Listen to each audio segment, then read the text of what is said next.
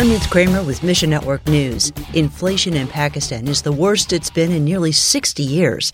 Pakistan's consumer price index announced inflation soared over 35% in March. People are desperate for food when they can find it. Even when food is available, the next question is can they afford it? At flour distribution centers, stampedes have killed at least 20 people. Yet Nehemiah with FMI says Pakistani believers are sharing their food with Muslim neighbors and it's opening gospel doors. Pray for relief in Pakistan.